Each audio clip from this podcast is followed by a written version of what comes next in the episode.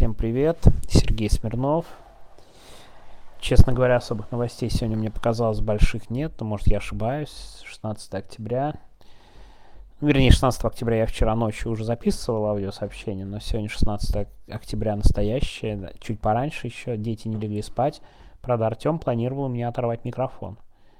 Артем, давай без отрывания микрофона. Ладно, обойдемся сегодня. Так вот, а, сегодня получила продолжение история с адвокатами Алексея Навального. Четвертый адвокат Федулов Алексея Навального, он уехал за границу. Абсолютно логичный шаг, простите. Вот Александр Федулов, он запостил сторис, что он за пределами Российской Федерации. Ну, давайте честно. А, четвертый адвокат уехал. Ольга Михайлова, еще один адвокат Навального, тоже уехала чуть раньше. И по факту Алексей Навальный сейчас без адвокатов вообще. То есть... Э, и сегодня, ну, то есть мы чуть попозже вернемся к этой ситуации, но сам факт, что без адвокатов.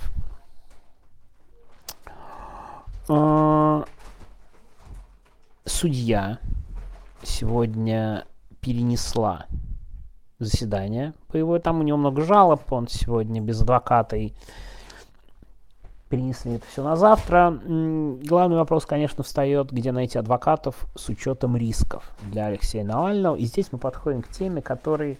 Давайте я немножко это раскрою. Все-таки сегодня будет такая, скажем, история о внутреннем устройстве, о том, о чем мы писать, вероятно, не будем. И это очень трудно написать. Но знаете как, у ментов есть такая опция, да, такая, такой тезис, что надо мыслить как преступники. А наша задача как журналистов, да, и как преступников с точки зрения российской власти, мыслить как менты. Давайте мы немножко порассуждаем о логике ментов с точки зрения уголовного дела на адвокатов Алексея Навального. Почему именно на адвокатов именно в такой конфигурации. И сразу первый вопрос возникает, а вообще в чем здесь может быть уголовное преступление с точки зрения властей? Вот это очень важно вынести. Слушайте, я за два дня прочитал столько чуши из серии того, что, ой, захотят, возбудят просто так. Это пишут люди, которые, конечно, в этом во всем не разбираются. Работает это не так. Э, просто так возбудить не так легко. Почему? Потому что у них есть тоже определенные внутренние правила. Чтобы возбудить просто так, надо, чтобы начальник какой-то очень высокий сказал возбудите и все. Возбудить просто так – это искать в Уголовном кодексе статью, которая наиболее похожа к окрику начальства, а именно там Бастрыкина, если мы говорим о Следственном комитете. Ну, кстати, такие случаи были.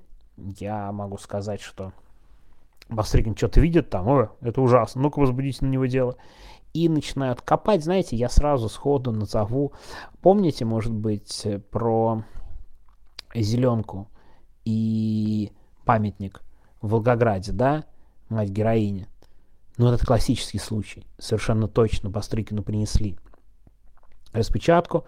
Он сказал, так, быстро уголовное дело – и вот сидели следователи, листали уголовный кодекс, какую бы статью можно вот сюда вот как-то впендюрить.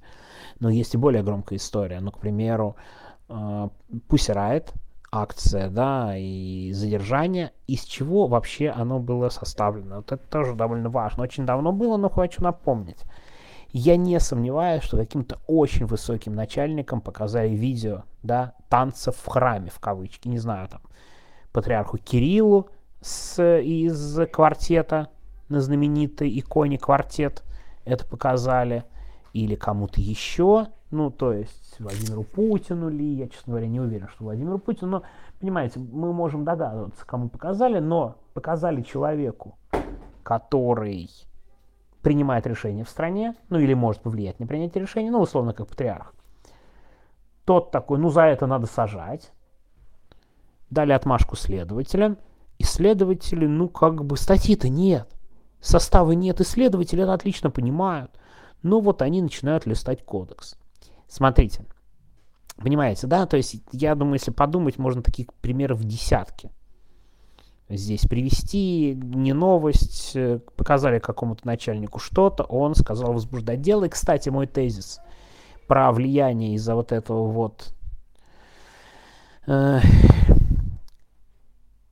да, многих вопросов в Твиттере, он мог повлиять, ну не в смысле, ой, типа, пришли показать дело, а как один из аргументов. Но все-таки, давайте честно, тут надо искать немного другую логику по крайней мере, логику, по которой дело возбуждено. Смотрите. А, адвокатов сажают по статье «Участие в экстремистской организации». Что такое у нас экстремистская организация с точки зрения законов? Да, законов путинских. Это организация, которая, да, вот подразумевается ФБК. С их точки зрения, вот то, что, по крайней мере, я вижу сейчас. Они считают, что Алексей Навальный продолжает из-за решетки руководить экстремистской организацией, и те, кто помогают ему руководить экстремистской организацией, участвуют, понимаете, в этой экстремистской организации. Почему по этой логике берут адвокатов?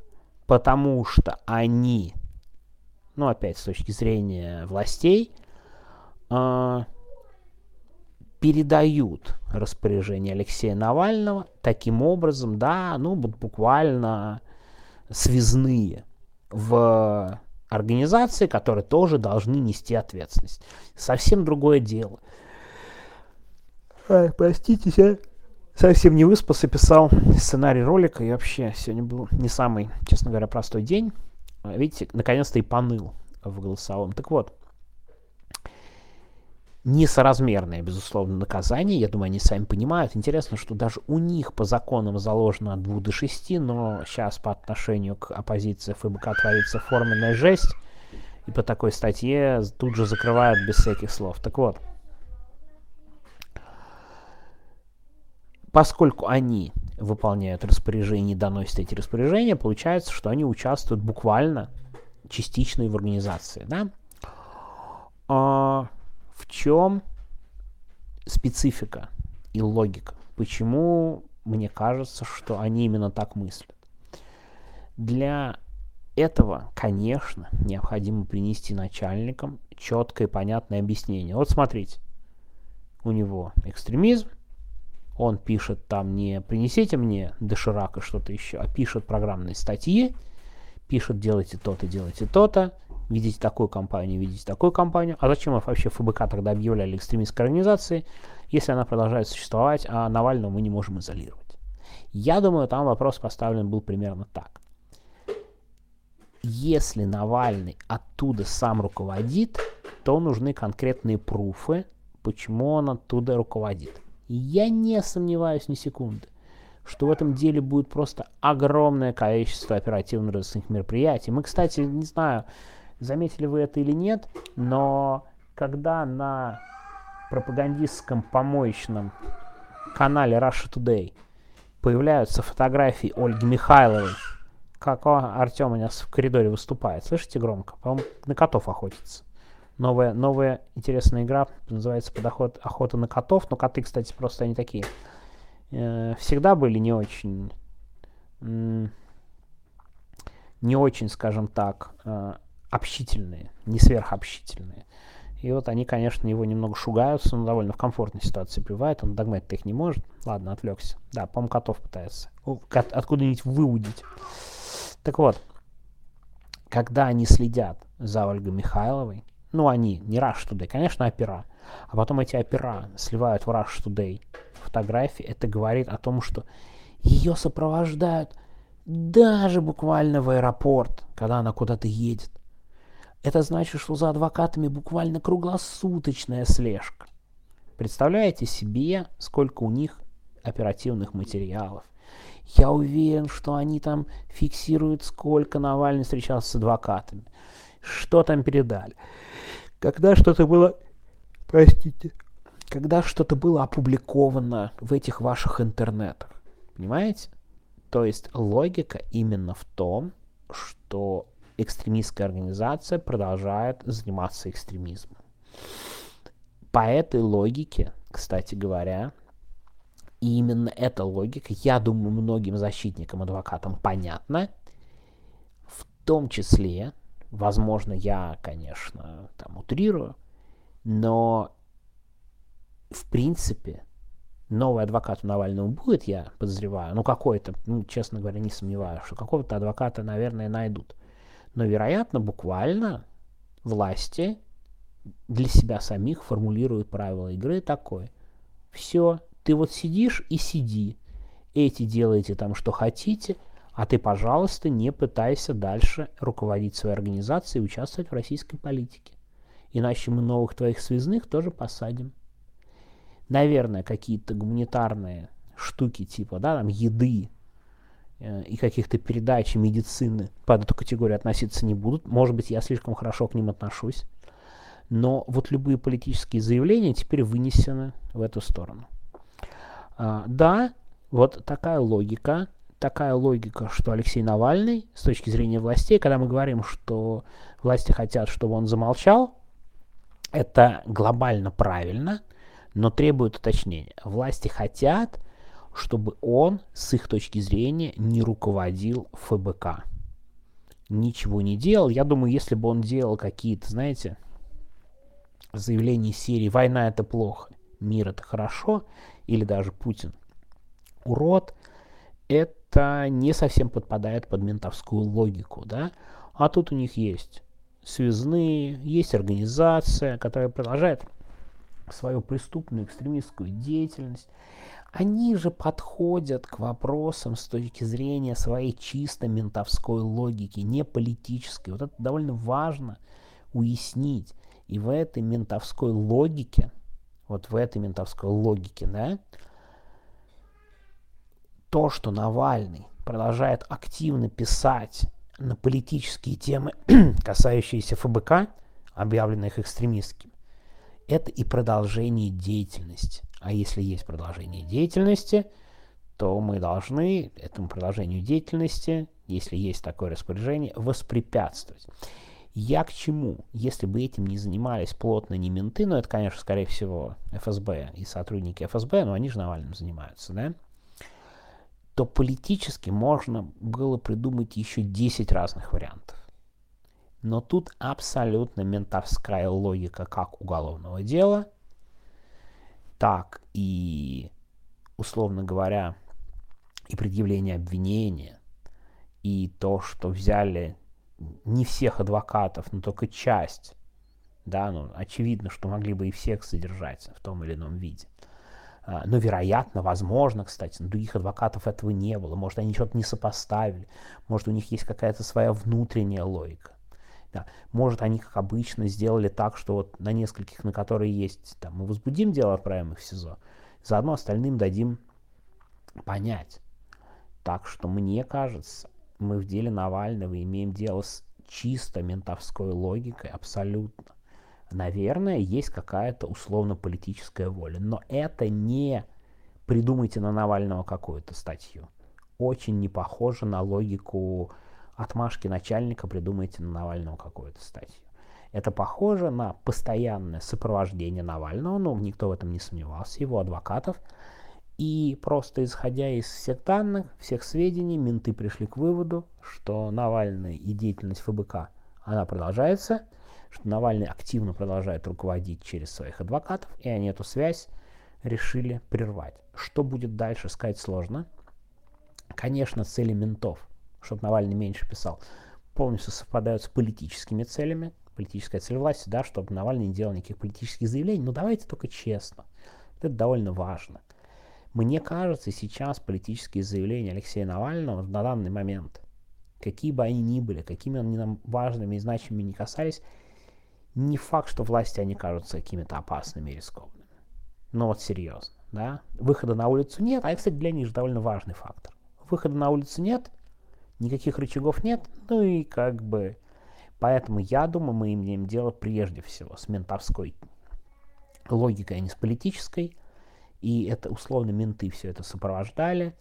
и придумали вот это дело. Да, то есть э, я понимаю, высок, как сказать, и, и как бы не то, что, не то чтобы удобно, кажется логичным это связать с каким-то политическим изначально решением, но, по крайней мере, то, что я пока наблюдаю, это не очень похоже. Ну и, конечно, для того, чтобы доказать ментам, нужно как можно больше доказательств, самых разных, да. И, конечно, вряд ли скриншоты из интернета их настолько важны по сравнению с оперативно-розыскной деятельностью, но проблема заключается в том, что все это составляет большую совокупность данных, которые нужны ментам. Опять возвратился к этой теме, хотя обещал больше не спорить, но я пытаюсь объяснять ментовскую логику в отношении Навального. Посмотрим, что будет дальше, как будет, какие будут дела, кто будет адвокатом. Я думаю, даже если адвокат будет, сразу не будет к нему никаких действий. В конце концов, на этого нового адвоката тоже надо собирать оперативно-розыскные мероприятия. В свою очередь, у команды Алексея Навального, самого Навального, ФБК очень сложная задача. С одной стороны, обезопасить адвоката, с другой стороны, сохранить связь с Алексеем. Мне кажется, это такая очень тяжелая и трудновыполнимая миссия. Давайте многого не требовать от людей, находящихся в опасности, от людей, которые заботятся о своих окружающих, и прежде всего, еще раз подчеркиваю, думать о возможной безопасности и адвокатов, и людей, которые остались в России, и которые доносят, что говорит Навальный, и пытаются доносить, мне кажется, вот безопасность этих людей, она буквально э, очень важна и значима. А так мы имеем дело с ментовской логикой и будем внимательно следить за этой ментовской логикой и дальше. Ну, посмотрим, знаете, с другой стороны, последнее, что хочу сказать. Вот я говорил долго про ментовскую логику, про ментов, про все прочее. Но чекисты же, по сути, и правят страной. Никакая не политика. Никаких политиков уже не осталось нафиг. Ну, кто, Сергей Кириенко, что ли?